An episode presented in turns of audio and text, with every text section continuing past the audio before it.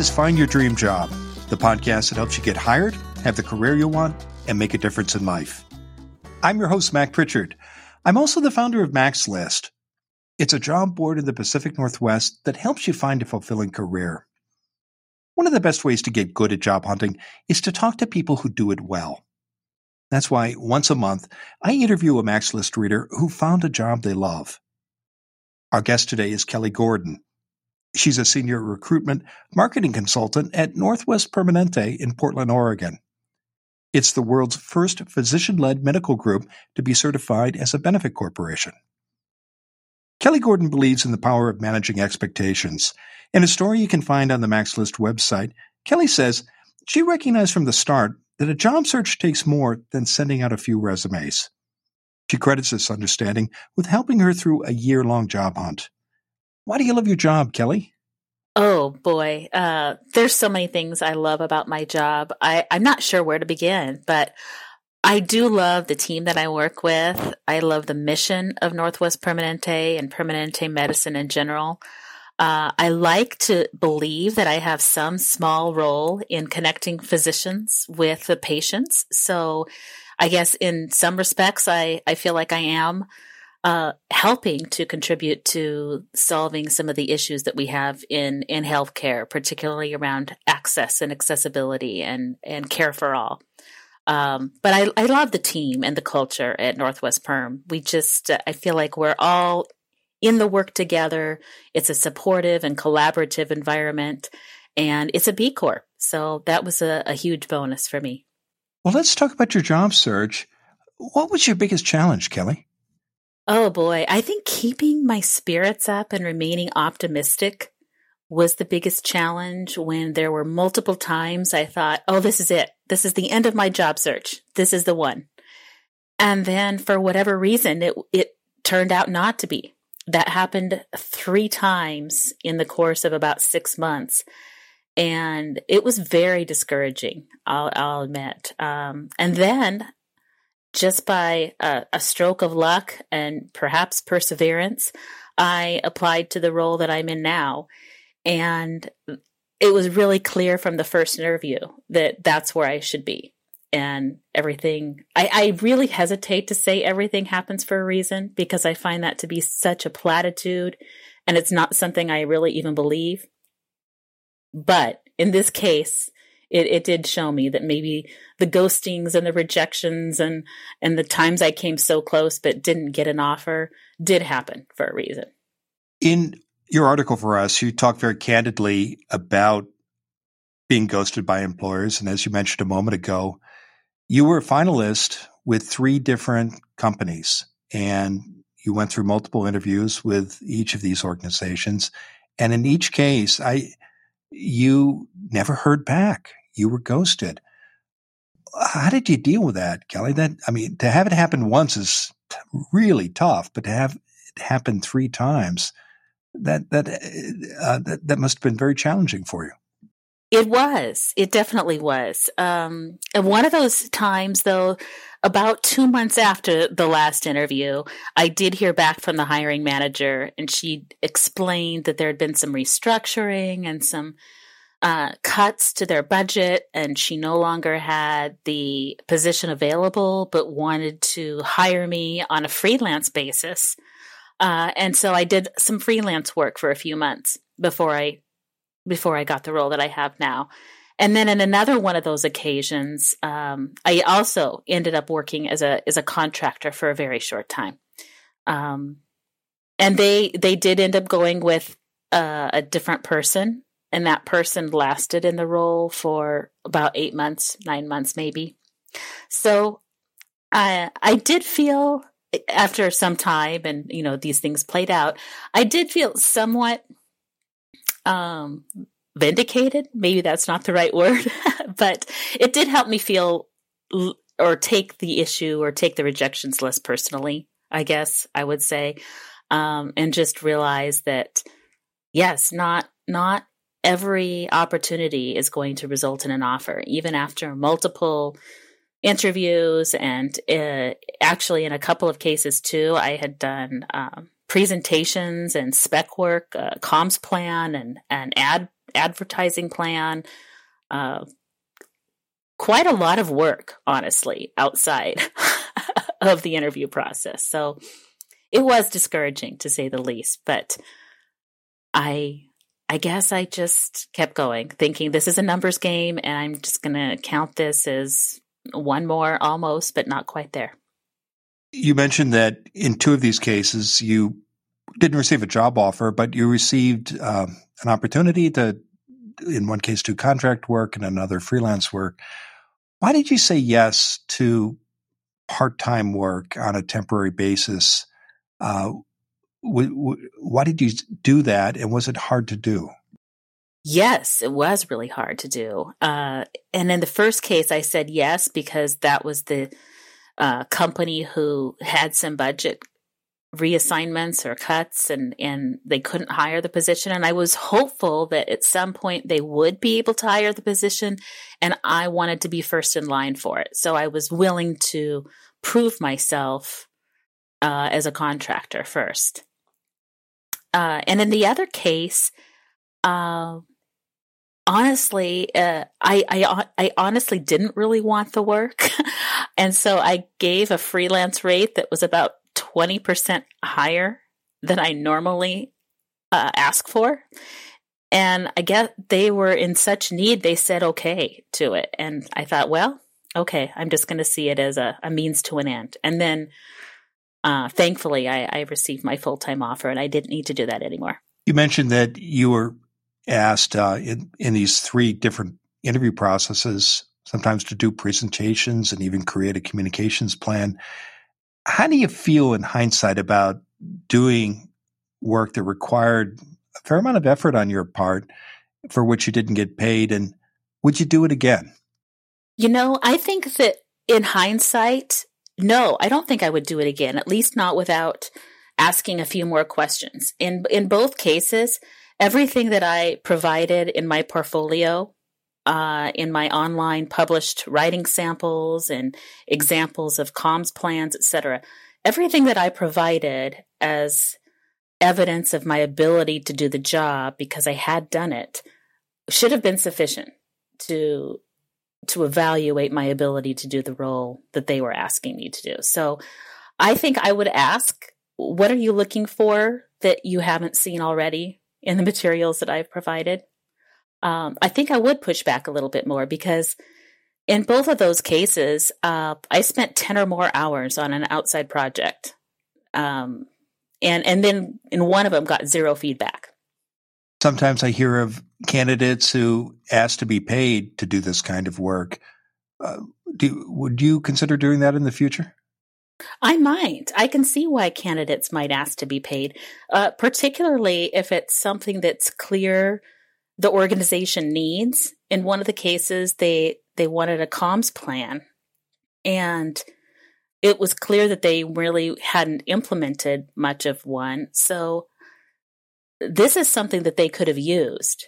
And I, I do feel that there is a point where it's taking advantage of a candidate's eagerness or willingness to prove themselves, to to ask them to do this work, and then in some cases they they go ahead and even use it. Uh, I I just don't. I that doesn't sit very well with me. I don't think that's uh, being very transparent. How did these experiences with these three companies? Um, what did they teach you about the culture of these employers, and how did the lessons you learned from that experience shape your job search? Oh, that's a good question. It absolutely impacted my job search. Uh, because it showed me well in, for example in the in the first case after eight interviews including one with the ceo over the course of several months i felt like if you haven't made a decision by now um, maybe there's an issue of indecisiveness in the organization right uh, or or maybe somebody's so afraid of making a bad hire that they just keep passing the buck and and making a, having other people weigh in. What did you think? What did you think? And that that left me feeling that the culture could be one of fear, uh, fear of making a mistake, fear of making a decision, and and I I don't want to work in a fear based organization. So ultimately, I was able to to let that one go as being perhaps not the best opportunity for me.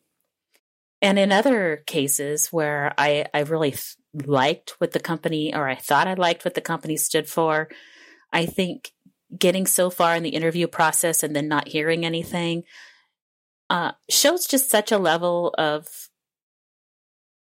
lack of respect for the candidate and their time that that in and of itself is reason that I wouldn't want to work for such an organization. And I, I think that was a differentiator from the very beginning with Northwest Perm. It was clear to me from the very first interview that it wasn't uh, just them evaluating me.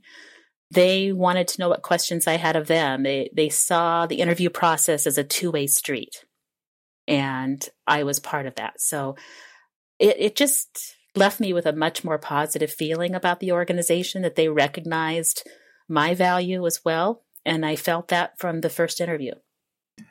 You learned to manage expectations during your search. Tell us what you did exactly, Kelly, and how that helped you.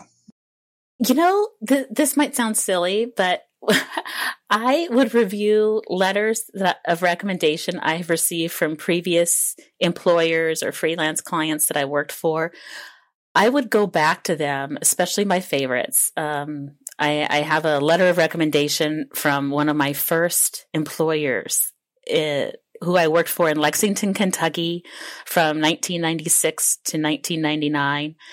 Uh, almost 2000. And uh, he, John Campbell, creative director at Hammond Communications, wrote me the most glowing, effusive complimentary letter of recommendation I have ever read, much less had written for me.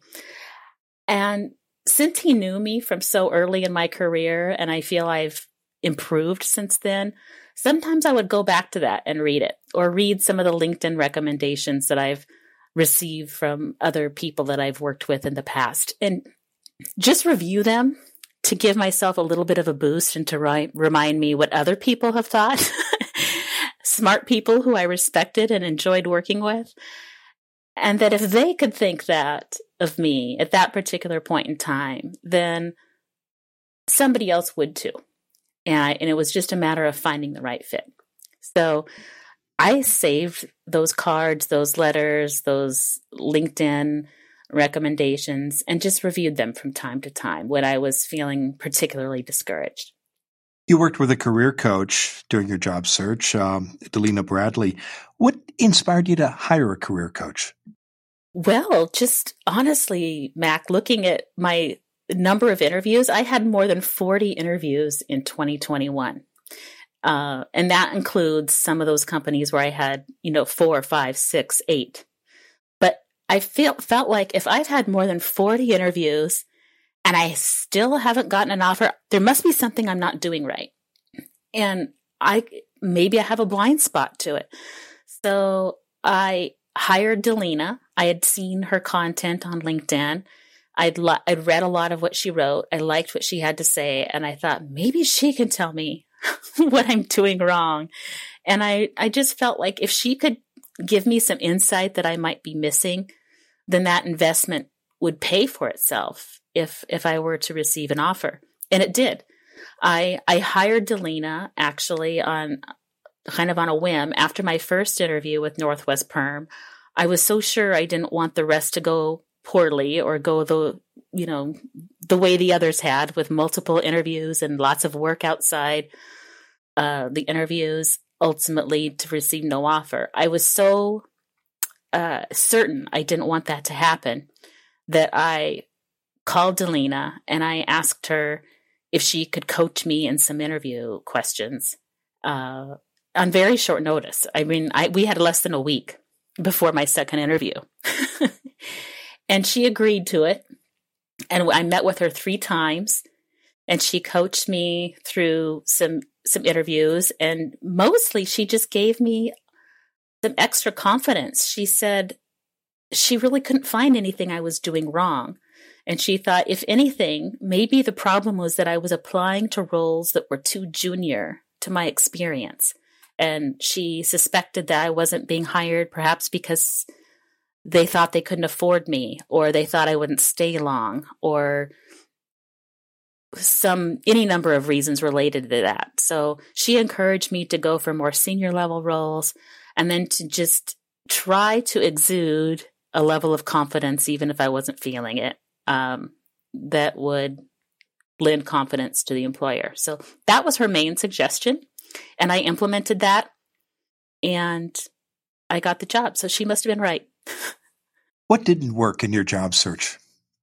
What didn't work, I think, would be just sending out resume after resume to check a box um, without really looking at the company first, evaluating Glassdoor reviews and others, familiarizing myself more with the company and their work. I, I think uh, becoming more discriminating in where I applied and then investing that time in a cover letter, in tweaking my resume to be more geared to that position. Uh, that was worth the time. I think send, sending LinkedIn reply after instant reply after instant reply, or any job that only wanted a resume and didn't even ask for a cover letter. Uh, I didn't have much luck with those. So I, w- I would say the mass application process didn't work. Finally, uh, Kelly, what's your number one job hunting tip? Well, I think the landscape of, of looking for a job has changed quite a bit, even since last year at this time when I was still looking. Uh, so I don't know if my advice would be as applicable today, but I think preparing for an interview, I, I feel like it's really hard to over prepare. Um, I think really knowing the company and the background, their mission, vision, values, uh, seeing if you have any contacts that might work there or uh, secondary contacts that you can find through LinkedIn. Um, I think that's worthwhile. I think having a really polished resume that's just impeccable in terms of writing, grammar, punctuation, etc., is I think it should be a no-brainer. But you'd be surprised how many resumes uh, are are full of mistakes. So I my job advice would be to have a really polished, professional looking resume, uh, researching a company, and also preparing for an interview, uh, knowing, guessing the kind of questions that might be asked, and having a pretty concise answer prepared already. Well, thank you for sharing your story, Kelly. To learn more about Kelly Gordon's job search, visit macslist.org/stories. And check out the Mac's List website for dozens of other success stories. On second Friday of every month, we add a new interview with a Mac's List reader who has found a dream job. Go to macslist.org slash stories. In the meantime, thank you for listening to today's bonus episode of Find Your Dream Job. This show is produced by Mac's List. Susan Thornton Hoff, schedules our guests and writes our newsletter. Lisa Kislenberry Anderson manages our social media. Our sound engineer is Matt Fiorillo. Ryan Morrison at Podfly Productions edits the show. Don Mole creates our transcripts, and our music is by Freddie Trujillo. This is Mac Pritchard. See you next week.